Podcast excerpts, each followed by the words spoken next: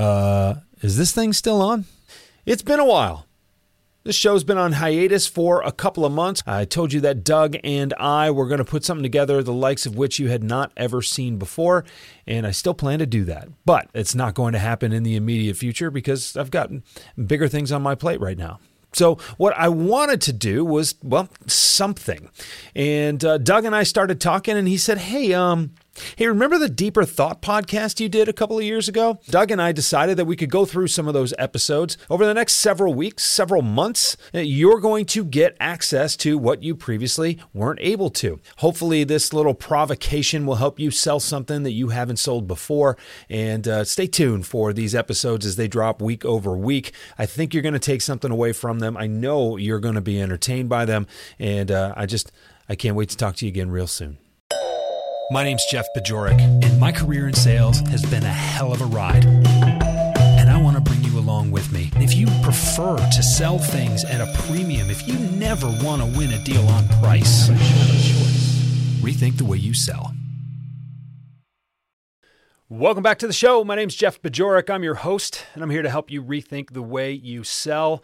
I want to continue this discussion about alignment and the power of alignment and what it really means to do your best work, not just from a monetary standpoint, but also from a greater good standpoint. And I've got my friend Dewan Brown on the show with me today. I'm going to get right into this interview because I want you to hear the, the, the excitement. I want you to hear the passion. I want you to hear the intention behind this conversation. Uh, but this is what it looks like when everything lines up and you can make an impact on a bigger level than you have ever thought possible if you're willing to follow that passion, that alignment, and that integrity. Give this a listen.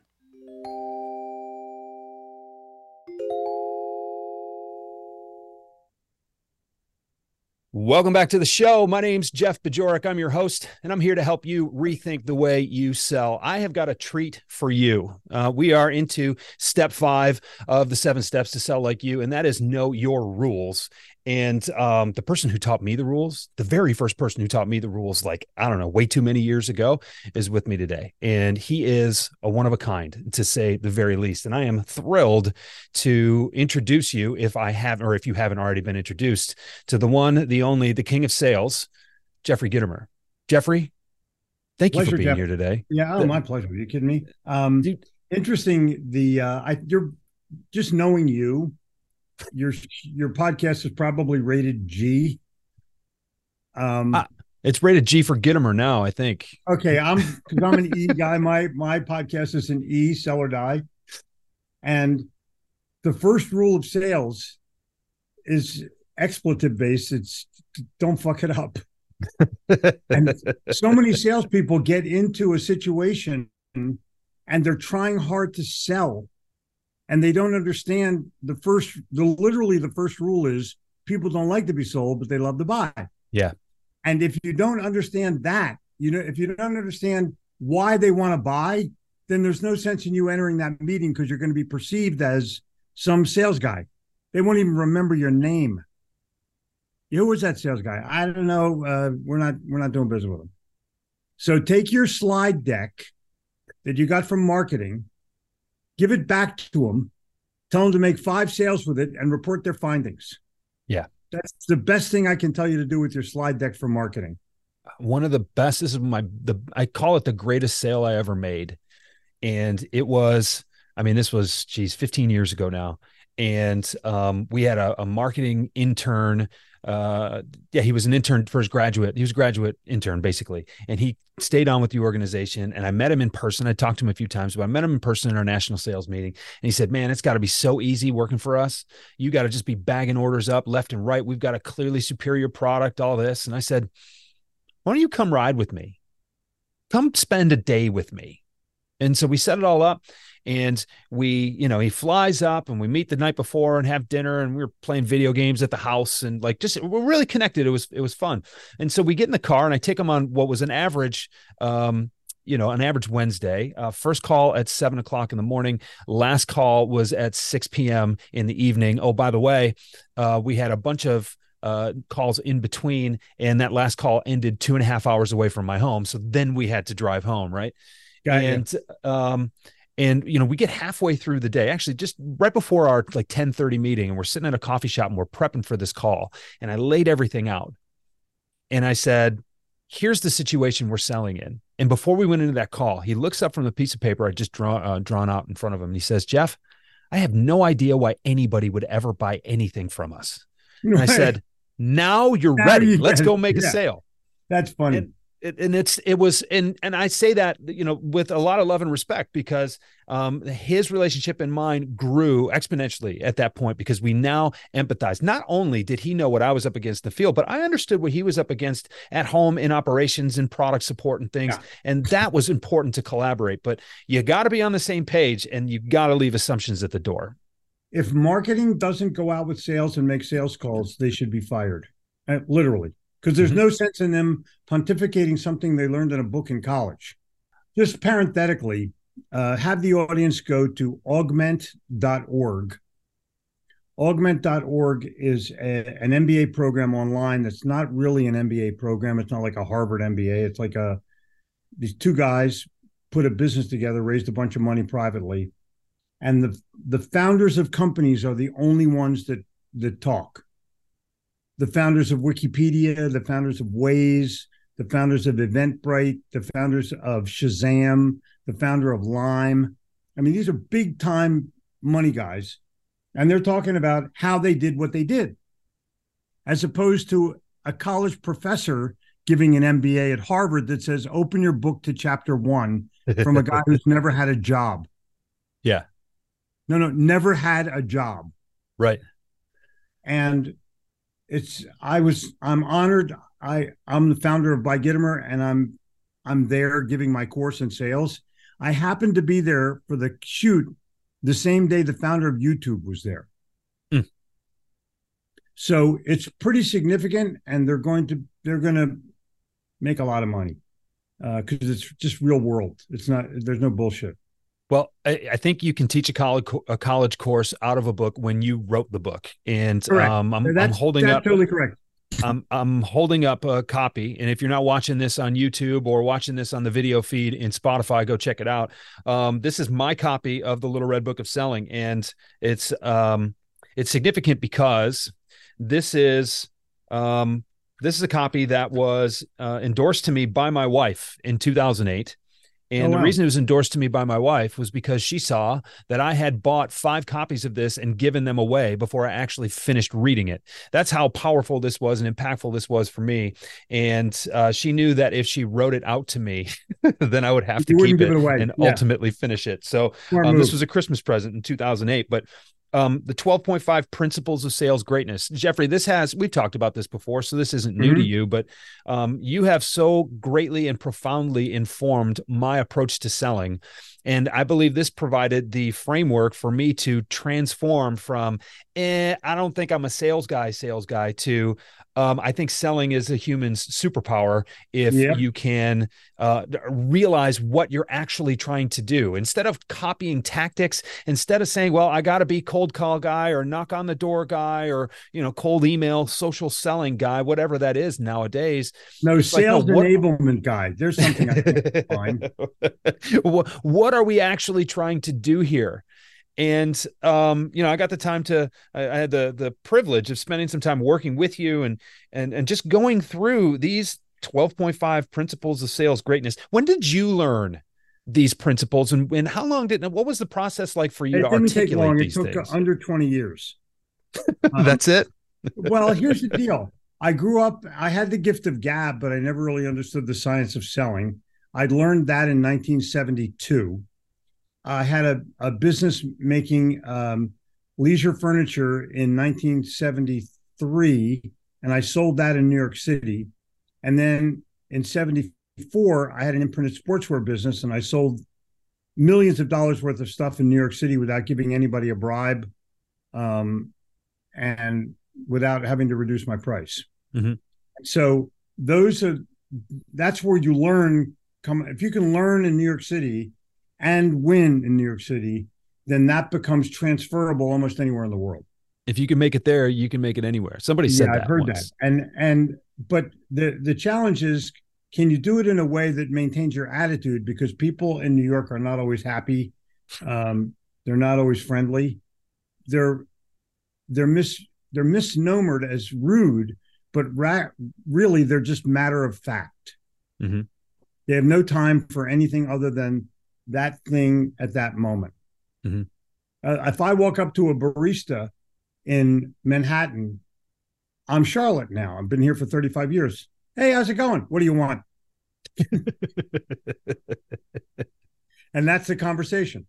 And I'm not I'm not pissed off about it. I know that's how it is because I've lived there.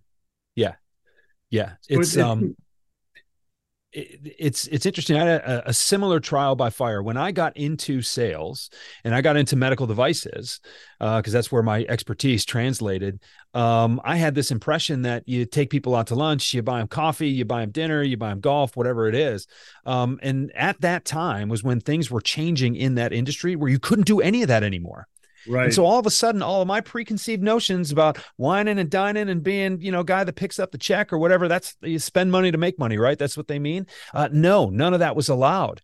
And so, in a similar way, this is, I think, what why this the, these principles resonated so well with me was like, okay, what are we trying to accomplish here? We've got value to provide. How do we establish that that value is worth their time, even though last week I could buy them a turkey sandwich and this week I can't? But here's the deal, though. It's it's all about the core values of the salesperson's work ethic to start out with. How deeply do they believe? What's their attitude like? And that's very profound in the in the little red book. Mhm. And I'm going to give you a specific example. Um, I had a throat issue. My vocal folds were a problem, and I was at my doctor's office um, in Charlotte, and I'm waiting for the doctor. And a sales guy walks in, and he opens up a drawer and he puts in a bunch of medicines or whatever, and he spins around to leave. And I said, "You counting this as a sales call?" And the guy froze. Okay. I said, "Are you gonna are you gonna see the doctor?" Oh no, not today. I said, "Well, he's gonna be here like in three or four minutes. Just wait, and you can see him." Yeah. And he left.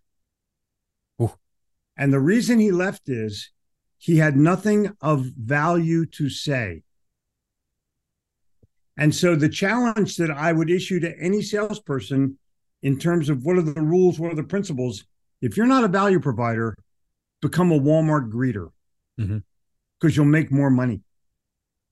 And and that's a principle that will never go away.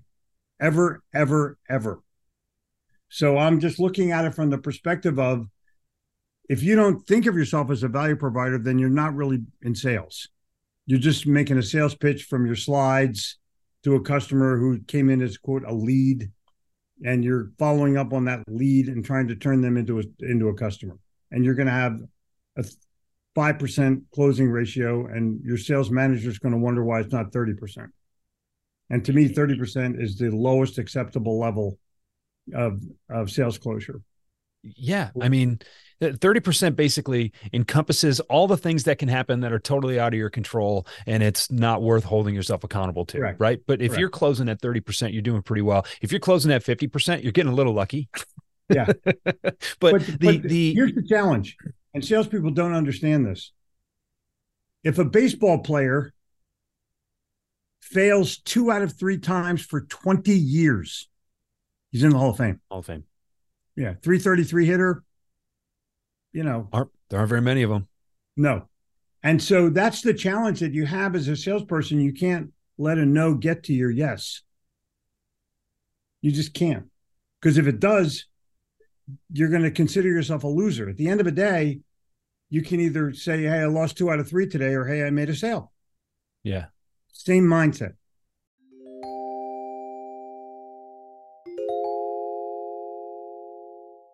The idea of value provision is something that I think a lot of people still get wrong. And I'm Mhm. thinking particularly with uh, with uh, uh, with regard to prospecting, right? It's let me tell you about my product, my product, my solution, whatever. It's so valuable. Look how cool it is, and it's it's as if they're trying to imply value, and there's no real illustration of value. There's no connection. There's no empathy. Here's the deal marketing has screwed up sales. They create a mission statement that's bogus, and they create a value proposition, which they also call a value prop, which has no value. Mm-hmm.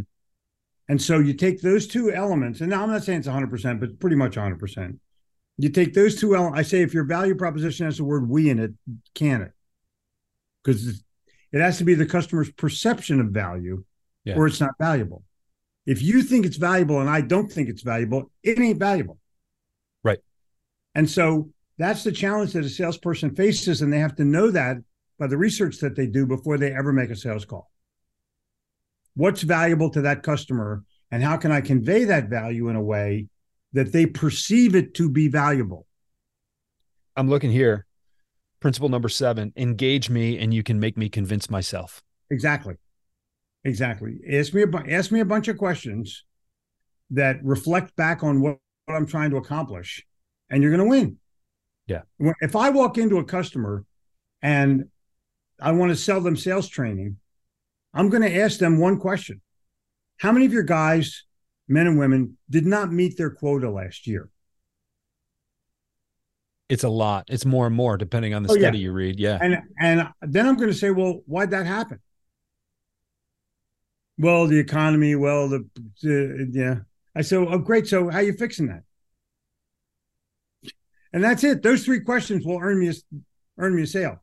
I don't want to say I'm Jeffrey Gitomer. I wrote a big book. Of blah, blah, blah. I they don't care about that. They don't care if I die.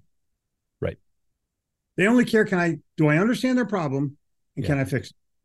Credibility and relevance. Yeah. Be someone So we're talking to, at. have something Yeah, we're talking about. And credibility and relevance are basically the grandchild of social proof. Mm, mhm. If I have social proof, my credibility and relevance have, have been met before I ever walk in the door. Mhm. And if I don't, I gotta I have to prove myself. And I don't want to prove myself. So let's let's go back to value creation in the age of AI. Okay. And we talked a little bit about AI before we got recording here today. Um, Yeah. But Eh, everything is, and as of as of the time of this recording, AI is aggregating mediocrity. It is scouring the web for what is most prominently there, which is a bunch of bullshit. Like the the sales calls Okay, that this thing is aggravating though. is you cannot terrible. down it because so many people are making it an accolade. What they have to understand is they think AI is the Jesus of sales. It's come to be the savior. It's you know it's the return of whatever. Right. Um, but it is not. All it is is it's a tool. AI is a tool. You can teach any AI platform to think differently. Mhm. Um, the one everyone knows is Chat GPT, Mhm. and you can tell it who you are to start out with, and it will give you responses that are way better. But what people don't understand about AI is that it's a computer. It's not going to have humor, and it's not going to have emotion. And so when you get a response back from them, you have to add the customization, the humor, and and the the empathy, the emotion to that response, or you're gonna you're gonna die. You're gonna flat die. So I don't down it. I look at it as a tool, just like the internet was when it started. Um, and some people will grow with it, and some people will die. I, I think Now, you is the the world going to come to an end? No. Is Right. it going to eliminate salespeople? No, unless you're shitty, and then you're Right. probably going to get fired for who you aren't anyway. so, uh, it's incredible to me that you have this tool that's right at your at your that's laying at your feet, waiting to be exploited, and it's primitive. You know, it's it's under five years old. Mhm. So think about the telephone when it was five years old, or the television when it was five years old, or the automobile when it was five years old, or the copy machine or the computer. That's where AI is.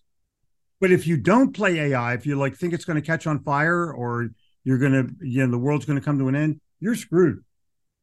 But the world's not going to come to an end. It's going to pass you by. I spent a couple of hours last week talking with um, a friend of mine who got her PhD in AI. Oh wow. And she thinks that this is akin, th- this is going to change the world in a way similar to how electricity changed the world. Like that's how Oh, cool. big of an impact Oh yeah. this is going to be. Oh, and yeah. we're at the very beginning stages of it. And look, I, I, there are there are warranted fears that the wrong people are going to use this for the wrong reasons, and we're all going to be hosed. I, that's out of my control. But you know what no I can do? Yeah, I have no I time. can. It, it's and if it does, well, am I worse off for denying it when it eventually when it eventually happens? No, it's one of those things. So the um, what I can do though is play with it. What I can do though is investigate where this can go. And th- I think the the thing, Jeffrey, that most people are stuck on with this is that it is such a big concept they don't necessarily know where to start. So I think your idea of hey, play with ChatGPT, play play with the free version of ChatGPT. It won't even cost you anything. And then if you want to spend the 20 bucks a month for the enhanced version, or Yeah. let alone any of the other large language models that are out there that are accessible at no charge, goof around and see what can happen and let your brain start to unravel. ask it. it, tell it about you, then ask it questions. Don't just ask it a question. Yeah.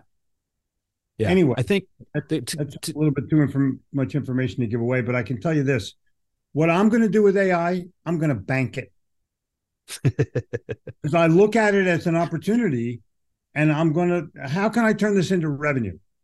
Right.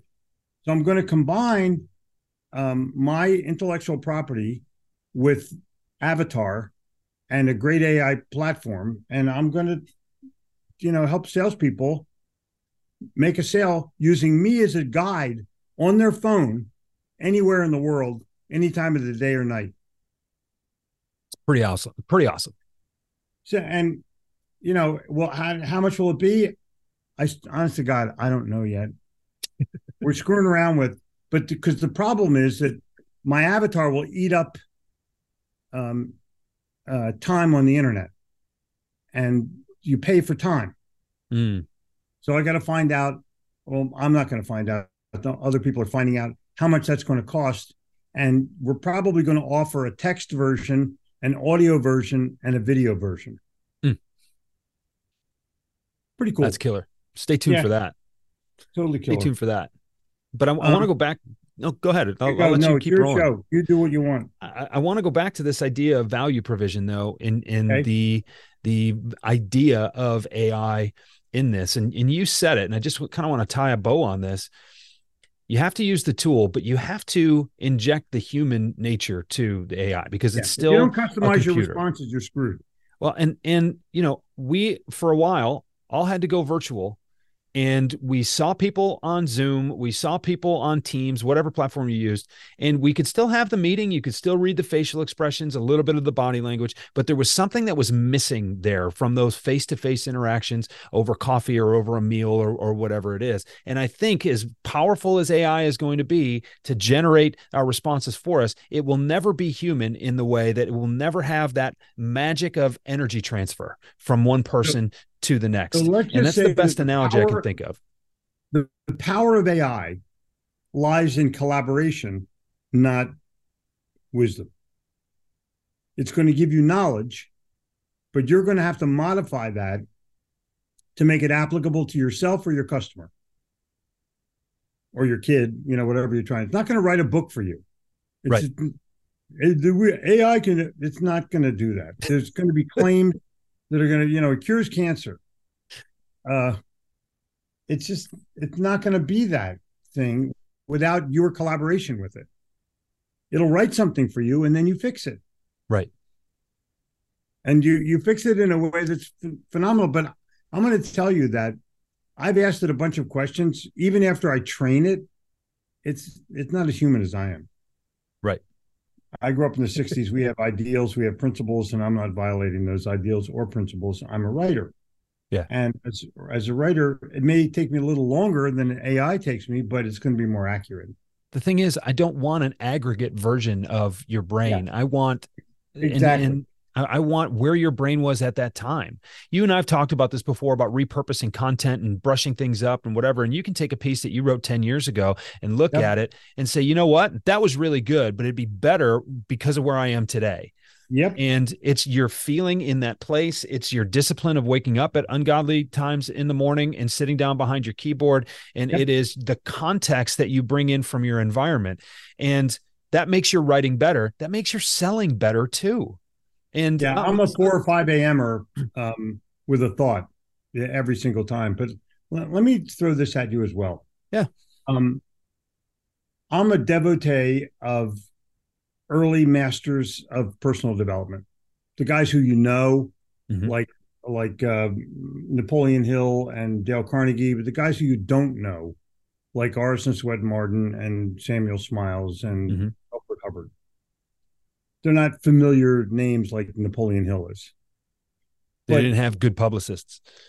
10 years ago, um, I my early comeuppance was five guys in a sales meeting an hour a day for a year in 1972. And every day we had to write a chapter report and give a chapter report on one chapter of Think and Grow Rich. Mm-hmm. It only has 15 chapters. So literally, and we're off on the weekends, but every month it was completely, you know, dissected, and then you did it again, and yeah. then you did it again. Do yeah, that. You read it 15, 15 times, times a year. Yeah, exactly. and so I became a lethal weapon of think and grow rich, but from an interpretive perspective. And so in 2015, I wrote Living, Think, and Grow Rich. Living it. No, I didn't, it's not uh-huh. published yet. Oh, well, what was the one that you wrote? You wrote another one. I wrote, with, yeah, I wrote Truthful Living. Truthful Living. Yep. That's the one I'm looking for on my shelf right now. It'll come to me. Which is his first writings. But I'm interpreting this for the 21st century mm-hmm. because his writing is is dated, and some people call it hokey. It's not hokey; it's accurate. But if I fix some of the hokey language, people will quote get it. And yeah. this is a shorter version. It's only like maybe 70 or 80 pages, but I've taken each chapter and made it real and then talked about how do you put this into practice? What do you have to do to make this part of your life? And I'm going to give you a specific example. Napoleon Hill in the first, very first chapter says, Thoughts are things. Well, that's kind of true. The real truth is, thoughts become things. Hmm. And if you don't figure out how to make the thought become a reality, you've lost the whole message before you even go to chapter two. So I'm trying to put it into interpretive language that will help people understand how can I do this now? Because no one has any patience anymore. Yeah, I'll read the book, but where's the cliff notes? Right. So I'm writing the cliff notes. Um, and people don't even know what cliff notes are, but it's how we cheated in college in the 60s. the um, executive um, summary. Call it an executive summary, and, and yeah, people will, right. will respond.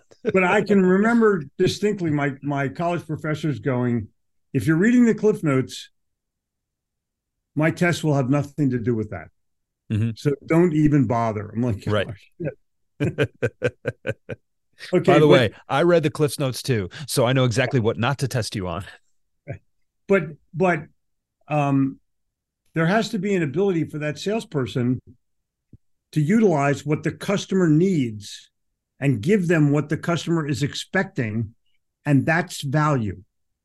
Mm-hmm that that the the value is there. You can't read the book and be the value provider. You have to read the customer and see where the customer is in terms of what they need, what they're expecting, what they're hoping for, and most important, Jeff, what they want their outcome to be. Yeah. What happens after they take ownership? That's the whole piece of value.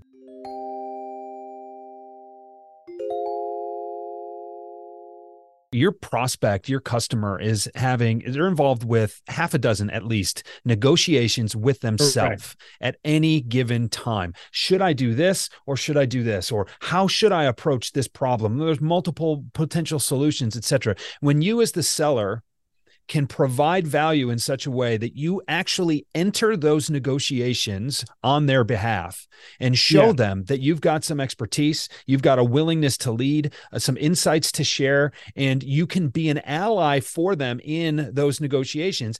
Two things happen. One, they realize that they now have a leg up in that negotiation and they can probably win it, which makes them feel good about pursuing the project. And also, in terms of order of priorities, which problems are they going to tackle first? The ones they most likely believe are going to have a successful outcome. So you just rearrange their priority list by demonstrating that you can be an ally to them. And that's what real value provision looks like. And I just want to throw something at you from a Northeastern standpoint mm-hmm. as opposed to from a Midwestern standpoint. you talked about the depth of empathy. Mm-hmm. I can tell you in New York and Philly, there is no empathy. There are facts, there are feelings that you can transfer, but no one's going to go, Oh, you're so nice. I'm going to buy from you. No oh, one right. has ever said, Yeah, no one's ever said that. Right. And so somebody asked me the other day, How do you identify? And I said, Well, I, Actually, I identify as a dick. That way, you know my personality and my gender all at once. but that's how I was raised. Yeah. That's how every salesperson in Manhattan is. Yeah. Male and female. Because they want the customer wants you to get to the point, and the point is how they perceive who you are. Yeah. And that beyond empathy is realistic there has to be a stroke of realism or you're not going to win. Well, and that's, I think empathy is not so much about I want you to feel warm and fuzzy like I'm connected to you. It's it's empathy like, yeah, I know exactly what you're dealing with right now. I, I get and, it. I just don't call it empathy. Yeah. I I oh. just because empathy okay. sounds too soft to me. Fair. I want to call it pragmatic. You call it your thing, and Thank I'll you. call, and it, call mine, it yours. Jeffrey. That's totally fine. But realistic is something that a big time buyer wants. They want, yeah, yep. I like that guy. He was real. Yep. Yep. And um, you can still say you understand. And, you know, I'm, you're my third podcast of the day today. Mm-hmm. Third one. I normally don't do one a day, but for some reason, you're my third podcast of the day. And the last one, I swore my, my ass off and I almost felt like um like I was swearing way too much. And then I got a call from Jay Abraham. Yeah. You know Jay Abraham? Uh-huh. He calls me. Jay fucking Abraham calls me on the phone and apologizes for taking too long to get back to me. Yeah. So immediately we've transferred our values to another. Yes.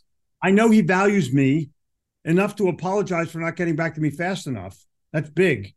Mm-hmm. And second of all, I know when I talk, talk back to him, he's going to listen to what I have to say. Right.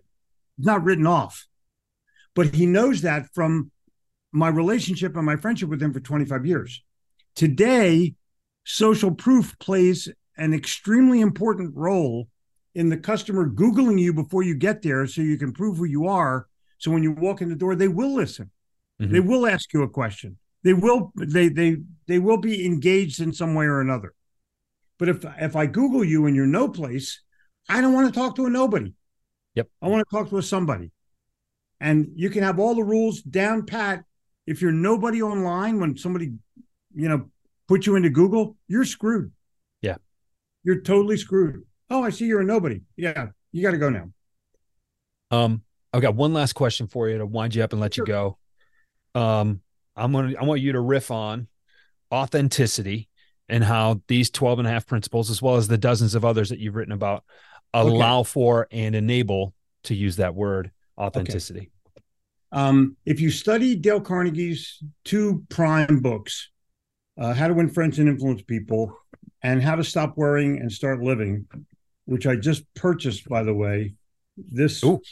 copy of How to Stop Worrying and Start Living, it is a signed wow. first edition of the book. Wow. Now, in this book, there's an underlying theme and how to win friends and influence people. There's a two word underlying theme of how to win be yourself. Mm-hmm. Oscar Wilde said, Be yourself, everyone else is already taken. Mm-hmm. And so when you walk into a customer or a prospective customer, they're going to perceive instantly that you're real or not real. And the more you're yourself, the more you win. and you can be outlandish at it. Like I, I'm a, a walk when I'm pitching a, a CEO, I walk around the room. Inevitably, he or she will get out of their chair and walk around the room with me, and then I go sit in their chair. it freaks them out, but it works. Yeah. They recognize I'm I'm being myself. I'm having a good time. Yeah. I'm I you know, I'm not pranking them. I'm just having fun. Yeah. And they want that. Most people are having no fun, especially today. Mhm. I mean, they're literally after the pandemic, after and Zoom was the was the the catalyst of it. Not meetings, not Google Meet, none of that shit. It was all Zoom. And finally, somebody said, "You know, I don't think my unmade bed should be in the background." And even though you're being yourself, you can't be stupid. Right. You have to be smart about it. Make your bed and close your closet door at the very least. right. And then maybe have a background, you know, maybe put an American flag up or something, but make yourself be perceived as someone who's more valuable. Mhm. And that doesn't take, you know, you're not phony in it. It's not phony if it's true. That means if it's consistently true. Right. That means you don't have to remember what you said or how you acted.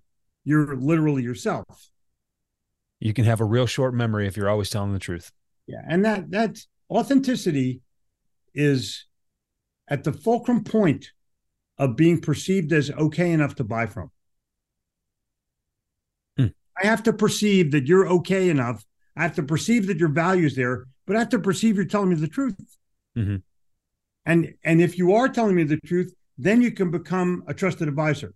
If you are not telling the truth, you're never going to be a trusted soul ever. Mhm. Mm. What a great place to end. Um, Jeffrey, what do you want people to do right now? It's uh, this is airing uh, the end of in November, twenty twenty three. And report back to me. You want to you want to what? go to hell in a handbasket and report back. um, no, they can just go to gitomer.com, G I T O M E R.com, and everything they need to know will be there. There's a sales assessment that's, I want to say it's free, but it might not be. I'm not sure. We, we're going to It's worth it. Take it anyway. Yeah. Just send me an email, jeffrey at gitomer.com, and I'll get you a freebie. Um, but just, you know, follow me online. Go to, go to my Twitter, go to my Instagram, go to, you know, I'm, I'm on every social platform. I have thousands, sometimes millions of uh, followers or views. So just check it out and see what you can get for free. And then if you decide you want to have me at a meeting of yours or something, then you, you have to pay. Cool. Jeffrey, um, you were uh, the first big influence on my sales career, and I uh, appreciate you so It's much for that. it is a you pleasure.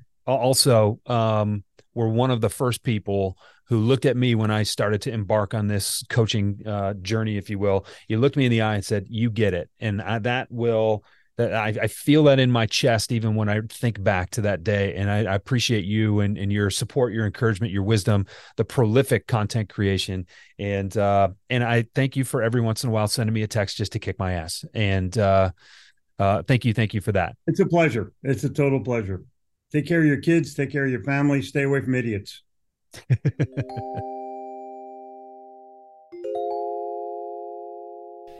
That was the one, the only Jeffrey Gitomer. Um, there are none like him, folks. That's the, the simplest way I can say that. Um, I'm appreciative to him for everything he's done for me, but also for the wisdom he shares with everybody. And I hope you took a few things out of that conversation. Um, he takes these talks and he goes where they, well, where he thinks they need to go. And that's part of the beauty of uh, a conversation with him. But I, I think he brought up some really salient points. And maybe you owe this one another listen. Maybe you should take notes next time um, and just think a little bit about where our profession has come from and where it's going. Uh, so thanks for your time. Thanks for spending the last 30, 40 minutes uh, with us. Um, coming back next week, we are kicking off step six of how to sell like you. And the, I'm sorry, of the seven steps to sell like you, the same thing. And uh, I'm really looking forward to sharing that theme with you. It's about accountability and what it means to really be accountable. Uh, it's a simple step, but uh, one that you need to have. Otherwise, uh, it all falls apart. So, thanks again for spending your time with me. I will talk to you again real soon. Rethink the Way You Sell is a Pod About It production. It's mixed and edited by Doug Branson, with music by Blue Dot Sessions and Doug Branson. This podcast is masterminded by Jeff Bajorek.